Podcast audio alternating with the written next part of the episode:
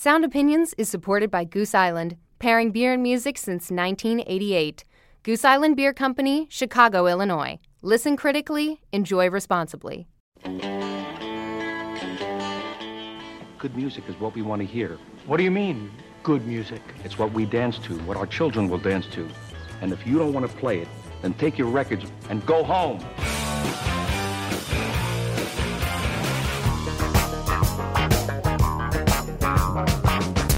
Did you have a band? Good or bad? It's a great band. It's a bad band. It's like pizza, baby. It's good no matter what. There's music in the air.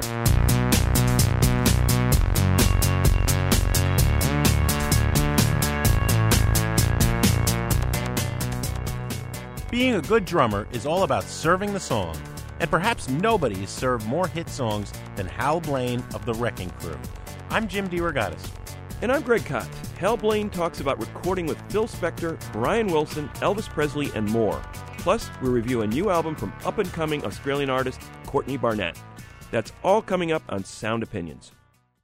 This is Sound Opinions, and Greg, uh, I, I know you agree, one of the benefits of hosting this show is occasionally we get to chat with someone who is a real hero of ours.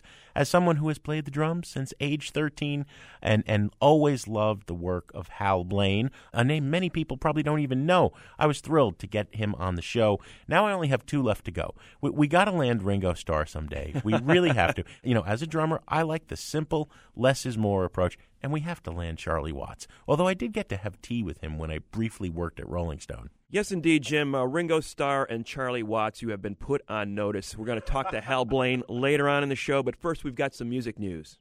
That is why Tidal is dedicated to cultivating a, sa- a sound business enterprise that promotes the health and sustainability of our art and our industry around the world, as we believe that it is in everyone's interest, fans, artists, and the industry as a whole, to preserve the value of music and to ensure a healthy and robust industry for years to come. Because we believe that Friedrich Nietzsche couldn't have been more right when he said, without music, life would be a mistake. That is Alicia Keys introducing the new Jay-Z-owned streaming service called Tidal. Jim, we haven't heard Nietzsche invoked too much, especially in regards to streaming services lately. Not, not but, by pop stars, though. Yes, Alicia Keys, but she was one of the cavalcade of stars that Jay-Z paraded out there to trumpet the arrival of his new streaming service. There was Kanye West on that stage, Nicki Minaj, Beyonce, Rihanna, Madonna, Daft Punk in their robot outfits. That press conference was one of the strangest spectacles I ever have witnessed. It really was, and, and Jay-Z trotted all of these all-star performers out there as quote-unquote partners in his new venture, in his new streaming venture, the, the latest rival to arrive in contention with Spotify to rule the streaming world. You know, Jay-Z only a few weeks ago, it seemed, purchased the Swedish tech company Aspiro for fifty-six million dollars, and he's already got this new streaming service Tidal up and running. It is the first ever, quote-unquote, artist-owned global music and entertainment platform, according to Alicia Keys, and it offers two pricing tiers, nine ninety-nine a month and nineteen ninety-nine a month for lossless high-fidelity sound quality. There is no free streaming tier, unlike Spotify, which apparently is why a lot of these artists are gravitating toward this service. In other words, there is no free. You have to pay to get on, and the artist presumably will get more revenue as a result of this. Although I found it curious that in the reams that have already been written about this, Tidal is not saying what the royalty rate for artists will be. Jay-Z was talking about transparency in a Billboard interview, but he really wasn't very transparent about what the actual numbers are going to be. But all those people on stage did sign a declaration of independence. No, nobody saw this. We don't know what it actually said. But. Yeah, it was it was it was a fascinating display of here we are. I think actions speak louder than words, Jim, in, in this case, because all of these artists, they're supposedly partners in this venture with Jay-Z, but what are they really offering this platform? Now, Rihanna did offer an exclusive track, Be Better Have My Money, but that track was actually available online four days earlier. Taylor Swift, who's supposedly the big get, her catalog is available But she has not gone all in. Her nineteen eighty-nine album, she's still withholding that. It's no. not available on Spotify or any streaming service. It's not available on Tidal. And she famously declared war on Spotify a couple of months ago. Yeah, so you're wondering how all in are these artists with the new Jay-Z venture. And in regards to this big rollout, I give you two words. Ghost Tunes. Remember Garth Brooks' big rollout of a streaming service a few months ago? Everybody was talking about it for a few days, maybe a few weeks. Is anybody talking about it now? I think you have to put your Google glasses on in order to see Ghost Tunes. Well, the rain exploded with a mighty crash as we fell into the sun. And the first one said to the second one there, I hope you're having fun.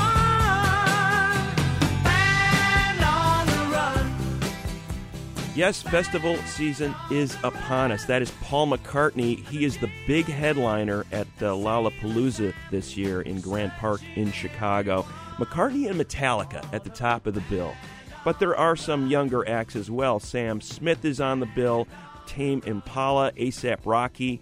So they do have a diverse bill, but it is topped by these veteran oldies acts, which I don't think would have ever happened in the original incarnation of Lollapalooza in the nineties. Now that it is a destination festival in Chicago, it has changed character considerably. Well, whether you want to go to Lollapalooza, or for that matter, Coachella, or many other festivals this summer, Greg, one thing you can't bring is your selfie stick. I know you're very fond of these so that you can capture the moment. Coachella and Lollapalooza are both banning those sticks. You put your cell phone on the end, you get a picture of yourself, right?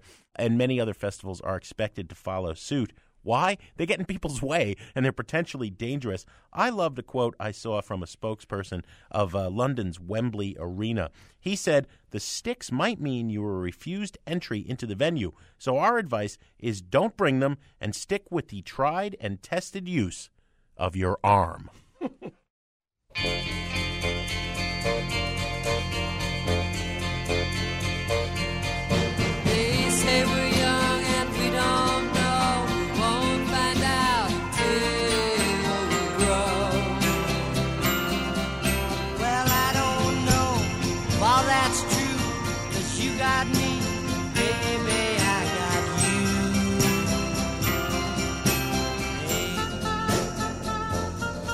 I got you, babe. I got you, babe. You're listening to Sound Opinions. I'm Jim DeRogatis. I'm here with Greg Kot, and that is nineteen sixty-five's I Got You, Babe. The song, of course, is credited to Sonny and Cher, but that drum beat is all Hal Blaine. He may not be a household name, but if rock and roll is all about the beat, then the eighty-six-year-old drummer is arguably one of the biggest rock stars alive today. It's his stamp you hear on some of the great records of the nineteen sixties and early seventies. He recorded with Elvis Presley. Wise men say only fools rush in, but I can't help falling in love with you. The Mamas and the Papas, Sam Cooke. Another Saturday night and I ain't got nobody. I got some money cause I just got paid. Now how I wish I had someone to talk to. I'm in an awful way. Dig this. Simon and Garfunkel, the Carpenters. On the day that you were born, the angels got together and decided to create a dream come true. So they sprinkled moon dust in your hair, of gold and starlight in your eyes of blue. Jan and Dean, even Barbra Streisand, thirty-eight chart-topping singles to be exact, and over five thousand songs in total. So, Greg, if we're comparing successful outputs, that really makes him, his only rival is the Beatles. That's amazing.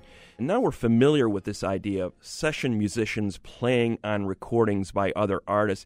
But back in the day, these guys were floating under the radar in a lot of ways. I mean, there was a big revelation when it was found out that these high-caliber acts during the sixties didn't all play on their own songs. I mean, you'd expect that the Monkees didn't play on their own songs, but the Beach Boys, you know, the Byrds, you know, many of their songs were in fact recorded by Hal Blaine and the Wrecking Crew, this loose organization of California studio players whose members included some big names, later on big names anyway, Glenn Campbell, Leon Russell, Earl Palmer, a lot more. There was an unspoken pact to keep their hit-making machine kind of a secret. They were never credited on, on these albums, but as time goes on, they've gotten their due.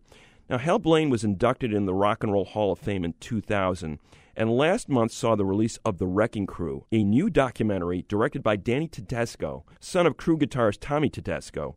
We're happy to have Hal with us now to talk about some of those legendary recordings, not to mention famous personalities. Hal Blaine, welcome to Sound Opinions. Thank you so much. It's a so, pleasure to be here. Brian Wilson pays you the ultimate compliment. Uh, Brian Wilson, the leader of the Beach Boys, made a lot of records with you guys, and he says in the movie, Hal was the leader of the Wrecking Crew. How did you feel when you heard Brian say those words? Well, I don't know that I felt like a leader, but I know that I was one of the few people that everyone paid attention to. And when I said, come on, fellas, we're having fun, but it's time to roll. You know, this is a matter of bottom lines. And even though Capitol Records was paying for everything in those days, uh, let's not abuse that.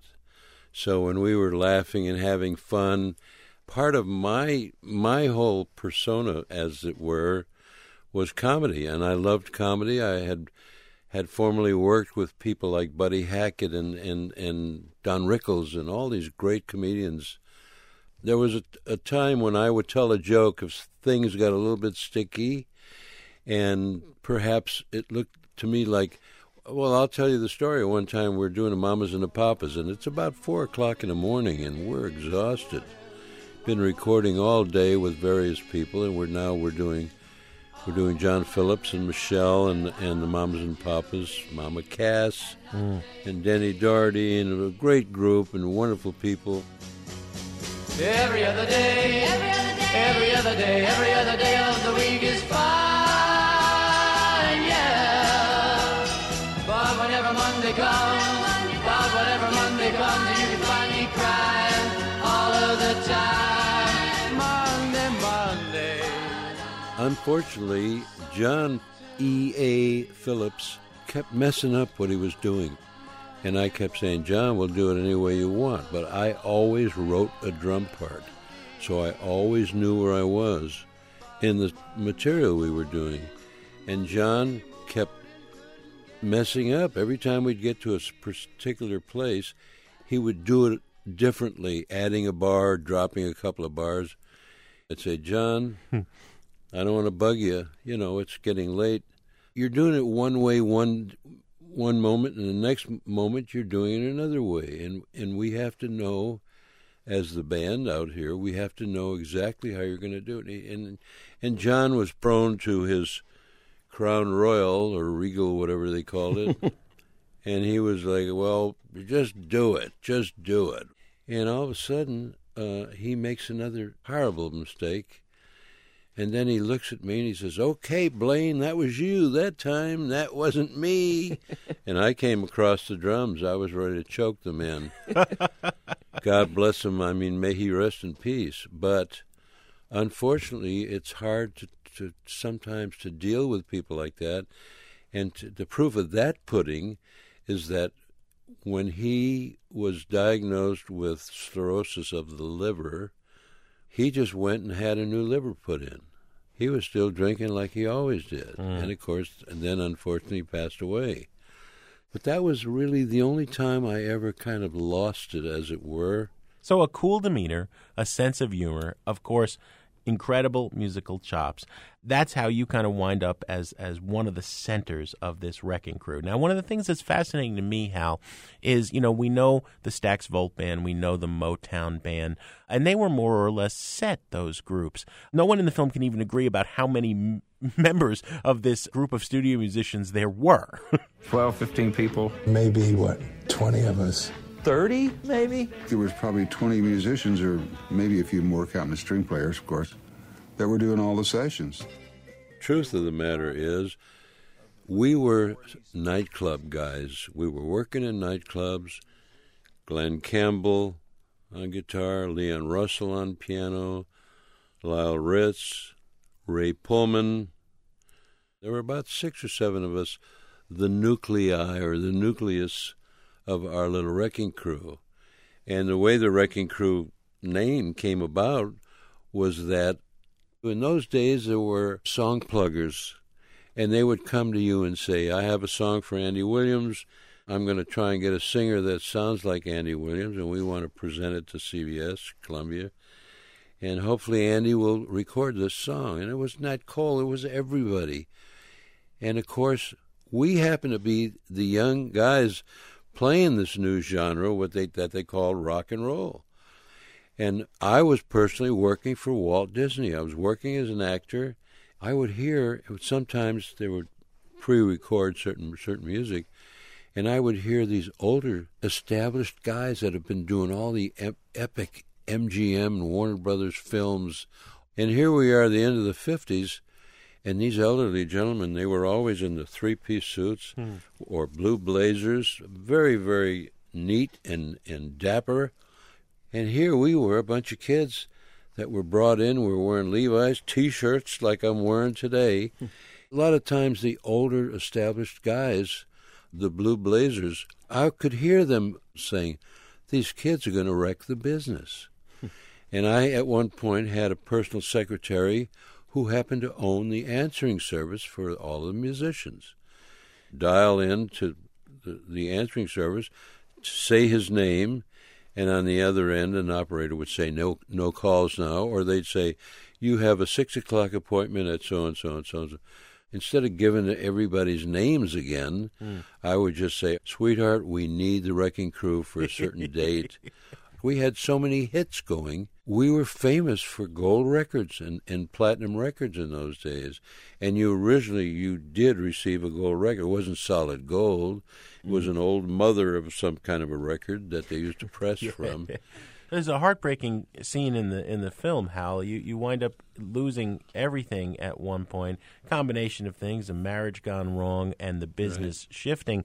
The yacht, the mansion, and all the gold the records, all the gold record, man. In my particular case, I bought an incredible mansion in Hollywood. I had a magnificent yacht. I had a gorgeous Rolls Royce. But out of nowhere, I had a wife who all of a sudden declared, I want a divorce. What? What are you talking about? I just went for a sandwich, and it, it's like impossible to believe. And in order for her to get paid off, you sell everything you own. I had one hundred seventy-something gold records, had to sell them all.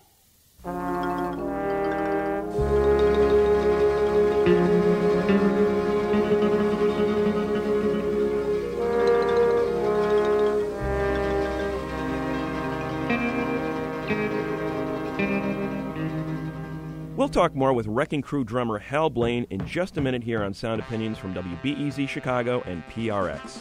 Later, we're going to review South by Southwest breakout artist Courtney Barnett, and I add a song I can't live without to the Desert Island Jukebox. Stay tuned. Bye.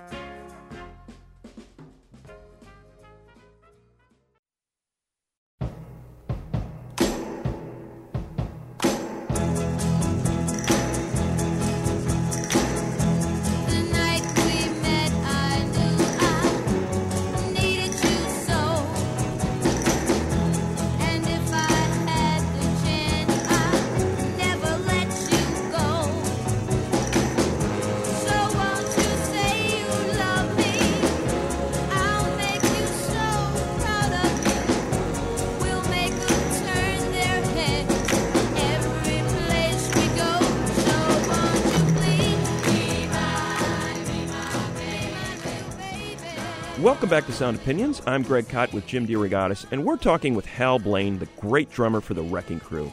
He's featured in a new documentary of the same name directed by Denny Tedesco, the son of fellow crew member Tommy. Greg, that song, The Ronettes' Be My Baby, and the drum beat in particular, is one of those that I associate most with Hal Blaine. You've got Ronnie Spector's incredible voice, Phil Spector's famous wall of sound production, but without those drums, there is no hit. I think one of the things you can say about Hal Blaine's drumming is those parts are truly memorable. You can sing his drum parts. Think about how many people you can say that about in rock and roll. Yeah, hell, I'd love to hear more about recording that song. That drum beat's been copied so many times. I mean, how did that come together? It seemed like the Wrecking Crew was playing a lot of riffs and fills Absolutely. Uh, and, and instrumentation that were not part of the original song, but you brought those things into exactly. those songs to make them hits. Well, I will tell you in all honesty, ego-wise, after a while, you really get good at your trade. You become a great faker, F A K E R. And I found through the years, even before Phil, of course, if you make a mistake, if you do it every eight bars, it becomes a part of the song. Sometimes it becomes the hook of the song. In this case, it's possible that we were, Phil Spector used to rehearse. I can remember to this moment, Phil saying, here we go, here we go, sixty-nine, here we go, let's go. Larry, roll it, you know. I mean, we were doing take after take after take until we were exhausted. Did you feel like uh, "Be My Baby" was uh, oh, was a yes, mistake, or, or you know, in, in terms of that drum part that you played on it? I had a hunch. I just have a hunch. I don't know that it was a written-out part by Jack Nietzsche, the arranger in those days. A lot of the arrangements were self-produced, and we would make our own notes on a on a chord chart. Well, it's possible I was, we were rehearsing with boom, chicka-boom, chick-boom, chicka-boom, chick. Be my, be my, be my little baby. And it's possible that when we started rolling, that I went for the two, and I dropped the stick or something, mm-hmm. and being the faker that I was, I played it on four. Hold it one more time, only make it dum, do doom, dum, doom, dum, dum, doom, doom, doom. Down, do down. Okay? One, two, three.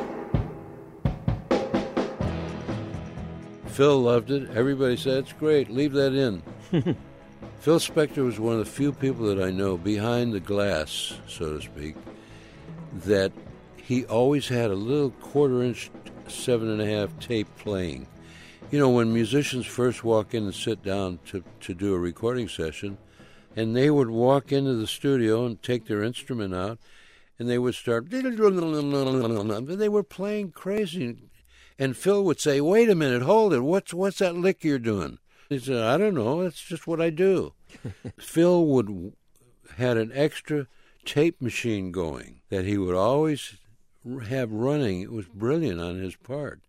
And he could have the engineer roll back, do a rewind and hear what the guy was playing. That's what I want to hear on this first song or whatever. Mm-hmm. He was a brilliant genius, I guess you might say. And he paid us wonderful money, and he was terrific to us. And everything we touched with Phil Spector became a giant hit. And he owned the record company. There were very few producers that really owned the record companies. It was an amazing time because everybody was coming to Hollywood, especially in the music business, including Brian, the great Brian Wilson and so many others. They wanted to see what this magic fairy dust was that Phil was putting in this on these records, and they were all number one hits. And we knew that he was a little kooky. Unfortunately, he went through this horrible murder situation, and to this day I believe he's he's innocent of murder, but unfortunately it was his gun that murdered this woman or killed her accidentally. Anyway, I won't get into all of that, but Phil, of course, is behind bars.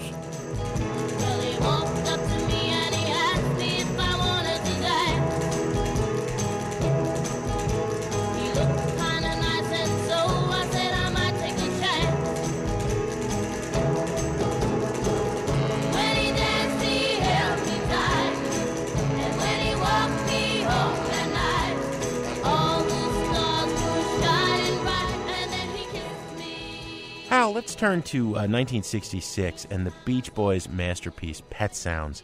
Critics and fans have always thought there's something magical about that recording. Uh, could you feel it at the time? Because sure. It seemed like with Pet Sounds and Good Vibrations, all recorded in nineteen sixty-six, Brian Wilson was going someplace no one had ever been. Absolutely. You actually, actually, you just said it all. Because Brian, like any other youngster, was growing. And he was becoming a little bit sophisticated and exposed to what else was going on in the world. It's, it's not only the surf world or the hot rod world of the some of those genres that when we were doing everybody's records, but Brian was hearing, you know, Brian was deaf in one ear, and I mean that not as an insult. He had an amazing hearing, but somehow there had been an accident and he lost his hearing as a youngster. And he had to hear whatever we were doing. And, uh, you know, our sessions were three-hour sessions. Brian would call me and say, I want to do a session on Thursday at two o'clock. I'd say, okay, Brian, how many guys? Just the Wrecking Crew, that's all. And Brian would say, Hal, just give me a good backbeat. And Brian was working from his brain. He had chord charts of the changes where we would begin or stop. And Brian would say, I want to hear this from bar nine to the first ending or something like that, whatever, technically. And we would play that, and he'd say, well, well, this time, let me hear a little more bass right here. And that was Ray Pullman, the great Fender bass player that did all those great records with us for so many years. Now, these were three-hour union sessions. And he'd say, that's great. Thank you, gentlemen. And that was it. We were finished with the three-hour session in ten minutes. Here we go. Wouldn't it be nice? Take one.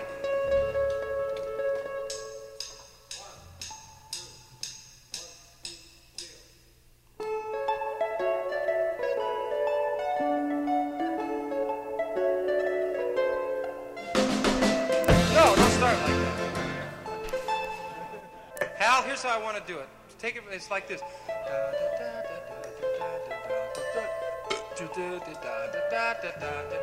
Boom! two, three, four, ba-doom, okay? First beat on the last bar of the intro.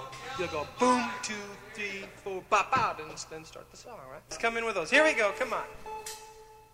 Take four.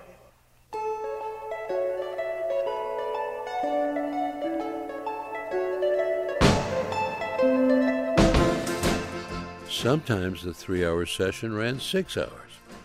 So it was all according to Brian. And that's really my remembrances of Pet Sounds.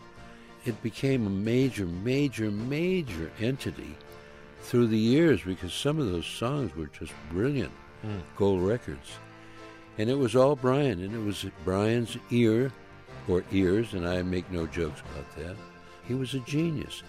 He used to come to my house. He loved the piano in my living room, and I had a beautiful old piano, whatever it was, and Brian loved that piano. He would sit at that piano. My little daughter would sit on his knee while he was tapping his foot. So we, it became a, a major family situation. I mean, the, the times, they really were changing, I guess, but Brian was growing, and he was writing these more sophisticated things. Brian. Yeah. Try Tom Tom once. Let me hear it right now.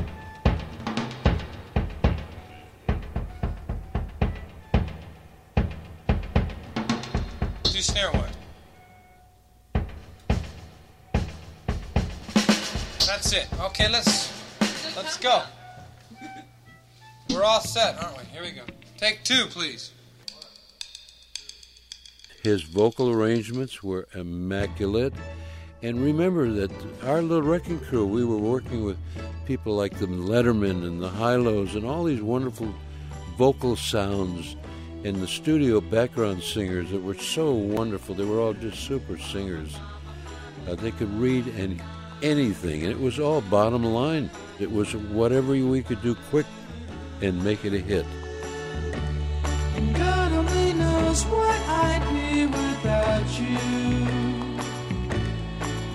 You should ever leave me, the life would still go on, believe me.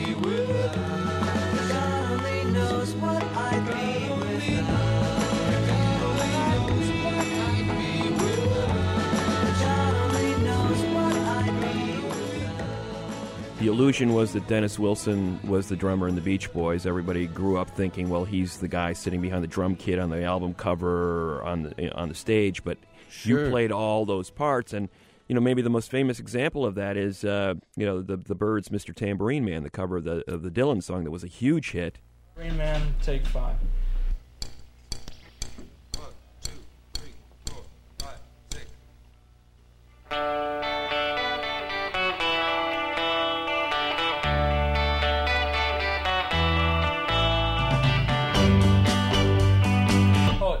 do that, do that pickup on the snare, and do it heavy. You know? Again, the Byrds presented themselves as a rock group, and yet the only Byrd who played on that record was Roger McGuinn. The rest of the sounds that were made on this huge hit record were made by the Wrecking Crew. Larry Nichol was playing bass, as I recall, yeah. Were you aware of the controversy, and were you aware that the rest of the group members apparently were very unhappy that the producer said, don't play? The only member of the group was the drummer, who somebody was Clark, his last name was. Yeah, Gene Clark. And uh, he was a fine drummer, but those people did not have what we, we refer to as the chops or the hands or the experience of being in a studio with a lot of microphones around you, and you had to be so careful of anything you said or did or played or intended, because it had to be perfect. Hey, Mister Tambourine Man, play a song for me. I'm not sleepy yet. There ain't no place I'm going to. Hey, Mister Tambourine Man, play a song for me. In the jingle jangle morning, I'll come following you. We're talking with drummer Hal Blaine here on Sound Opinions. Hal, we have got to get to your relationship with Sinatra, or really the Sinatras, because you played on Frank's nineteen sixty-six uh, classic, Strangers in the Night, and then you played on Nancy's hit from that same year, These Boots Are Made for Walkin'.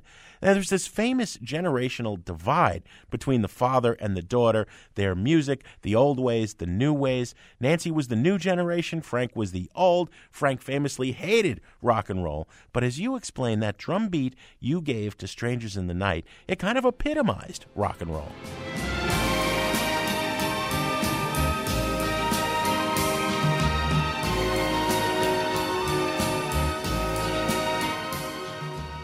What about those two songs? What about those two personalities? Well, it turned out that in the nineteen fifties, there was a young man by the name of Tommy Sands who replaced Elvis in a film because Elvis was going in the service or something. Colonel Tom was managing this young man from Houston by the name of Tommy Sands. Tommy got the part, and all of a sudden, Nancy... We were playing at the uh, Coconut Grove, and Nancy came in one night, and all of a sudden, I became somehow part of the Sinatra family or clan, because Nancy fell head over heels in love with Tommy Sands. Mm. They got married. It was almost like another ten-minute Hollywood marriage, as I refer to them. During that Frank Sinatra time, we used to go to down to the Palm Springs area. We would hang out at Frank's house at the compound. It was, and you could hear the vibes that came off of the walls and the pictures of the stars, et cetera, et cetera. And Mister Sinatra himself. Frank was just an incredible man. And who knew that one day Nancy calls me and says, it was so almost like Uncle Hal, I want to be a singer. Will you play the drums for me? Mm. Will you be my drummer, man? I said, of course, there's no question. And, of course, Lee Hazelwood came along and wrote Boots Were Made for Walkin'. Billy Strange did the arrangements, and once again it was another family. Maybe it was fate. I don't know what it was. You keep playing where you shouldn't be playing, and you keep thinking that you'll never get burned. Ha! I just found me a brand new box of matches, yeah. And what he knows you ain't had time to learn. These boots are made for walking, and that's just what they'll do. One of these days, these boots are gonna walk all over you.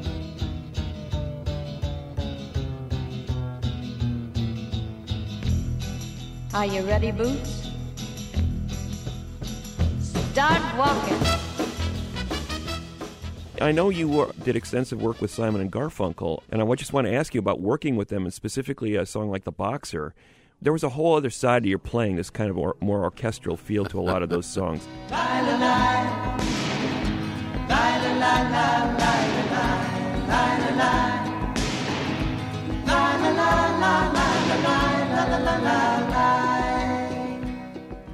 Well, Roy Halley was producing and engineering Paul and Artie, as we called him. Paul is a very esoterical kind of a guy, and also Artie is the same way, but Paul wrote, you know, obviously Bridge Over Troubled Water and all these wonderful songs. And the way I worked, they knew my reputation, of course, brought me to New York, and whatever you want to do, it's up to you. And so when I heard The Boxer, I listened to what I listened to, and uh, certain things go through my head. Who knows? Only God knows, I guess. Maybe, and Buddy Rich. And then I wanted some explosions, major explosions. And Roy Halley was the kind of engineer. Roy would walk around a studio, when it, which was unknown to him, and he would walk around clapping his hands. And he would say, right here. He heard something in his head. And he'd say, put the drums right here, or put the microphone right here, or whatever. Set it up. We would go in. Paul would sing the song. In this case, I wanted to overdub these amazing drums, and I had two huge tom-toms. And the the C B S, the Columbia Records building in, in uh, New York, was at the top of the building, and the studio was up there. And to go from the studio down, to leave the studio, was kind of a crescent downhill walk to the elevator. And somewhere in, right in front of the elevator doors, Roy Halley heard something. He loved the, the natural echo he was hearing. So he said, let's ha- set up Hal right here, my two drums. And, of course, I'm wearing headsets. It's Sunday. The building is closed. Nobody's in the building. And we're recording. And now I'm hearing, la-di-da, boom, and I'm smacking these drums as hard as I can. Shakes the building.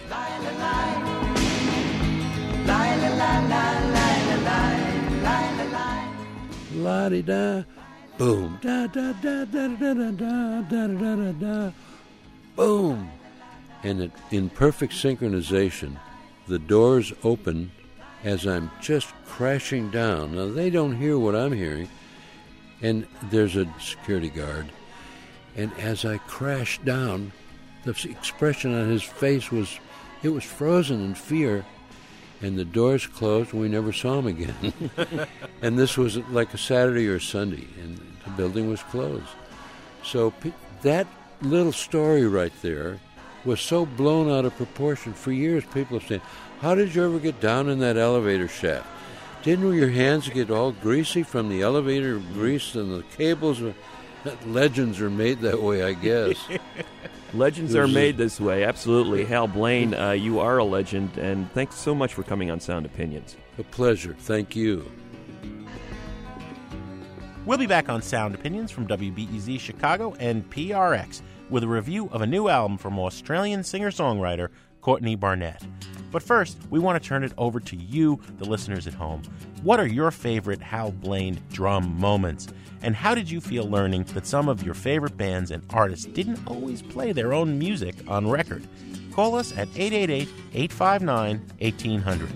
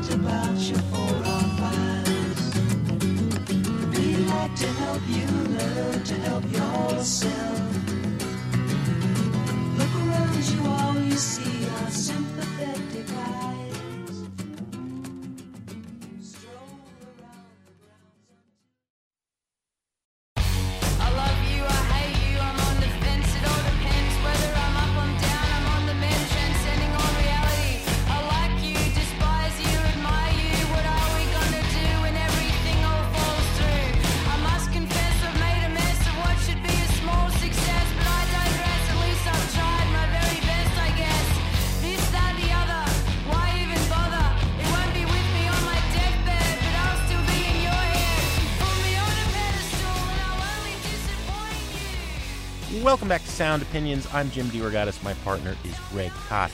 And that is Courtney Barnett with the first single, Pedestrian at Best, from her first proper album, Sometimes I Sit and Think, and Sometimes I Just Sit. This artist has a way with titles, Greg.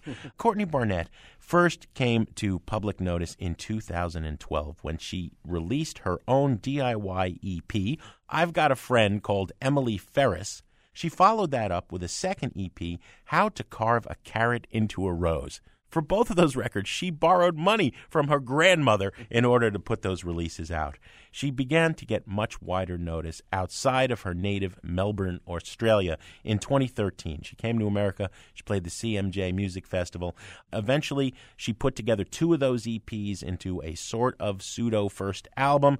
Now she went into the studio. I love the way this record was made. She spent a year writing songs for Sometimes I Sit and Think and Sometimes I Just Sit, but she didn't share them with the band, her bassist and drummer, until a week before the sessions. She wanted everything to be fresh and immediate and full of energy.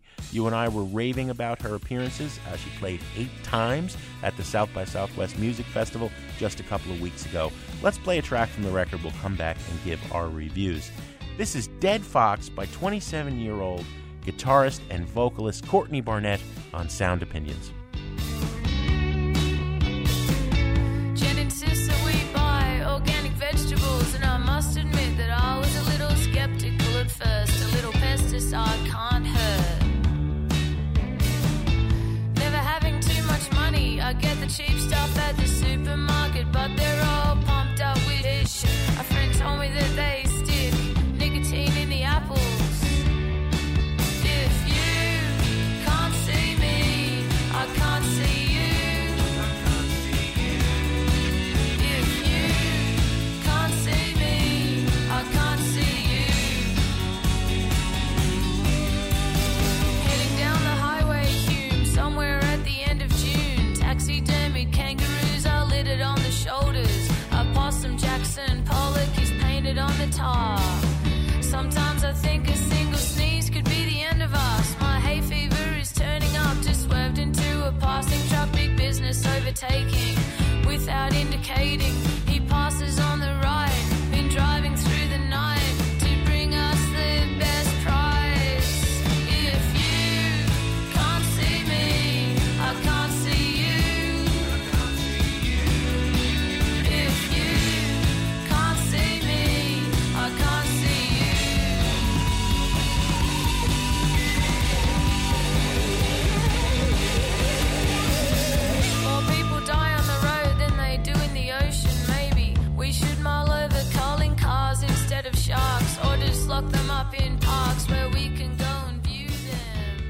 That is Dead Fox from Courtney Barnett and the new album Sometimes I Sit and Think and Sometimes I Just Sit.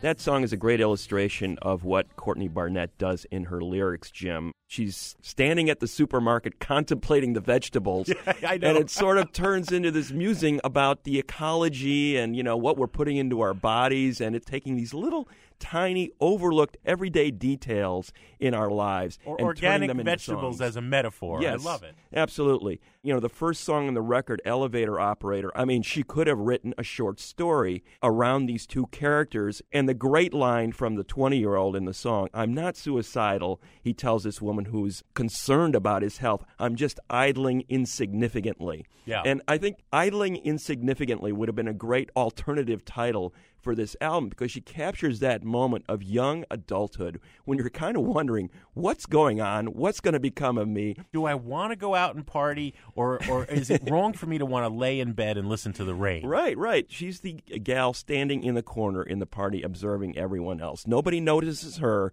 but she notices everything that's going on, and that's what's in these songs. The other thing that, that's great about Courtney Barnett, she's a fantastic guitar player. This mm-hmm. cannot be overlooked. She spent a lot of years working in bands on the Australian bar scene and really developed a style of rhythm lead playing that came across really starkly to me, not only at South by Southwest this year, but I saw her play a couple of times last year as well. She's really driving that band. She very often performs in very small formats. There was a three-piece band on the road with her. I think there was four pieces on this particular record. She carries a lot of weight with that guitar. So the combination of her guitar playing, the incisive songwriting, this is one of the strongest collection of songs presented in a very kind of lean but direct style that I've heard in years. I think this is one of the best albums of the year so far. It's a buy it for me. It's an absolute buy it, Greg, and I'll agree. One of the best albums of the year so far. Rock critics are falling over themselves, falling over, I tell you, to drop names. I've seen everything from, from P J Harvey to Elvis Costello, both the other Courtney, Love, and, and Kurt Cobain. I think the uh, Nirvana comparison is a really apt one. You and I were talking at South by Southwest about the nineties influence coming out in the wash, mm-hmm. right? But I don't hear a lot of groups actually able to pull off what Cobain did with Nirvana. The power of the rock mixed with the intricacy of great pop melodies and the ability to really drop the volume and take the dynamics down. Killer guitar parts mm-hmm. and massive choruses. In those ways, Courtney Barnett has the kind of Kurt Cobain goods. She really does. And th- those are all hard tricks to pull off. You know, there's not a bad song on this album. You know, some of these songs take a, a few listens to really sink in. They're growers. But the lyrics are wonderful. The melodies are strong. You know, she's just a huge talent. I can't wait to see where she goes next. So two super enthusiastic buy-its. I tell you, little buddy, this whole island is bewitched.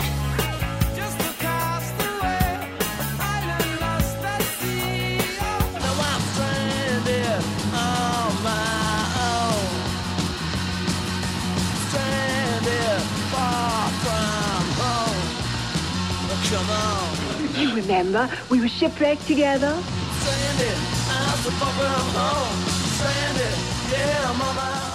As often as possible here on Sound Opinions, we like to take a trip to the desert island and play you a song we can't live without. Greg, seems like we just got off the plane from South by Southwest, but you're going off again to the desert island. Yes, I am. And speaking of South by Southwest, I had a conversation with a fellow fan about the Roaches, this great sister group out of New York City in the late seventies, early eighties. We were talking about how some of the English groups from that era, that in that sort of post-punk era, were celebrated, you know, the Raincoats and the Slits. And what were the stateside equivalents of those kind of bands? Maybe a little overlooked today, but really great in their day that made music that really holds up. And I think the Roaches are, are one of them. Sisters Maggie, Terry, and Suzy Roach. Terry sang those high vocals. Maggie hit the low notes. Suzy was in between. A lot of chord shapes. They would fill up the chord meter, you know, mm-hmm. high, low, and middle.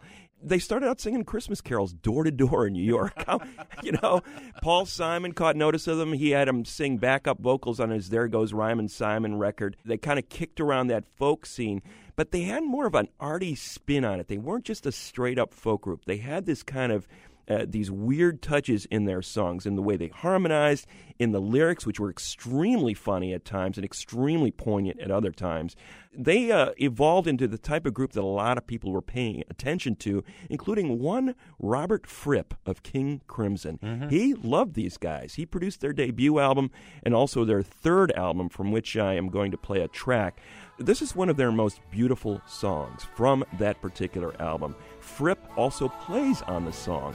And the way his guitar melds with their voices creates this just absolutely celestial sound. It's called Losing True, from their third album, nineteen eighty-two, Keep On Doing, The Roaches on Sound Opinions.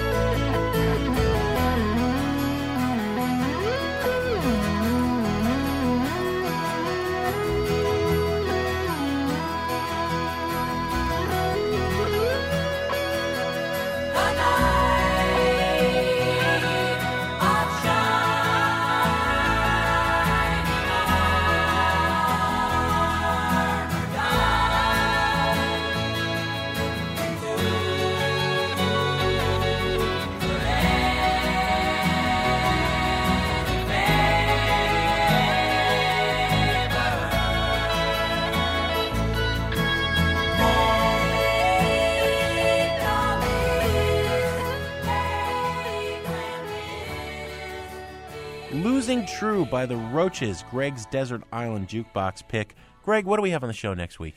Next week, Jim, very exciting. We've got an in-studio visit and performance from Sleater-Kinney.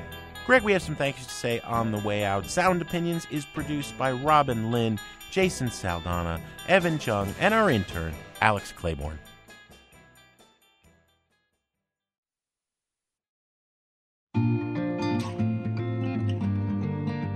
On Sound Opinions, everyone's a critic. So now it's time to hear what you have to say. Strange how a phone call can change your day, to take you away, away from the feeling of being alone. Bless the telephone. New messages. Hi, this is Rick from Mooresville, North Carolina. I was calling regarding this year's South by Southwest. This was the thirteenth time I've attended, and I found it a bit odd in terms of uh, it seemed to have the lowest number of big-name acts, but it had the highest number of new discoveries, so I think that's what South by Southwest is all about. The best of my new discoveries was a band out of Brooklyn called the Mystery Lights. They were kind of garagey. I picture the Seeds pushing too hard, but played with the ferocity of the M C five or Iggy and the Stooges. By the middle of the second song, I realized they weren't just thrashing around. They were actually good musicians and doing some really interesting interplay, almost like the Allman Brothers' Whipping Post, which I know that sounds like a crazy cocktail, but it worked. And these guys were playing like their life depended on it, and, and I was really impressed that they had taken whatever their influences were and molded it into something new and unique instead of something derivative or formulaic. I wouldn't call it dance music, but it was guaranteed to make you gyrate in some way, shape, or form.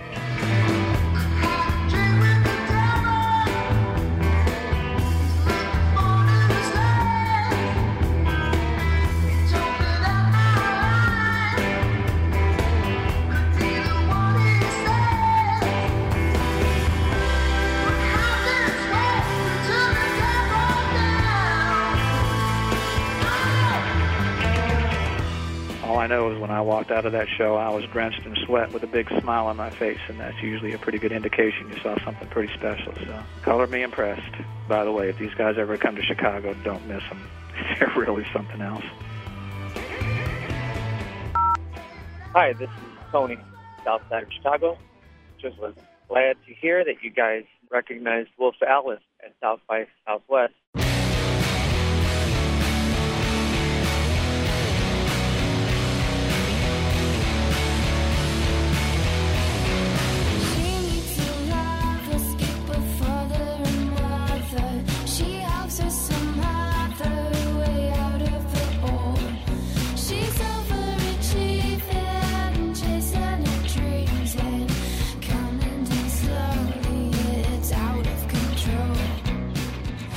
Been a fan of theirs for a little over a year now.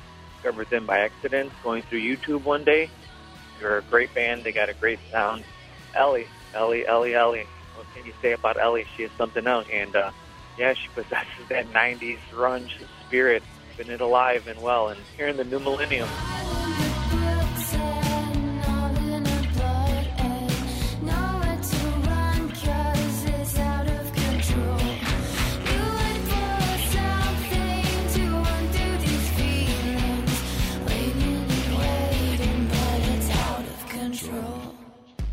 Go Wolf Alice.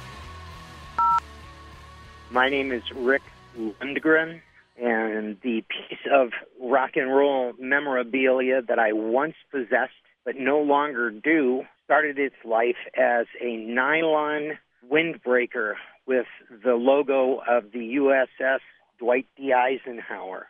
In nineteen eighty-five, the first airborne rock and roll division, consisting of Cheap Trick, Anzus, members of the Doobie Brothers, even Stills, who I believe organized the tour. They did a show for us aboard the Ike. I was a radio D J for Armed Forces Radio and Television and had the complete fortune of getting them to sign my jacket in laundry ink.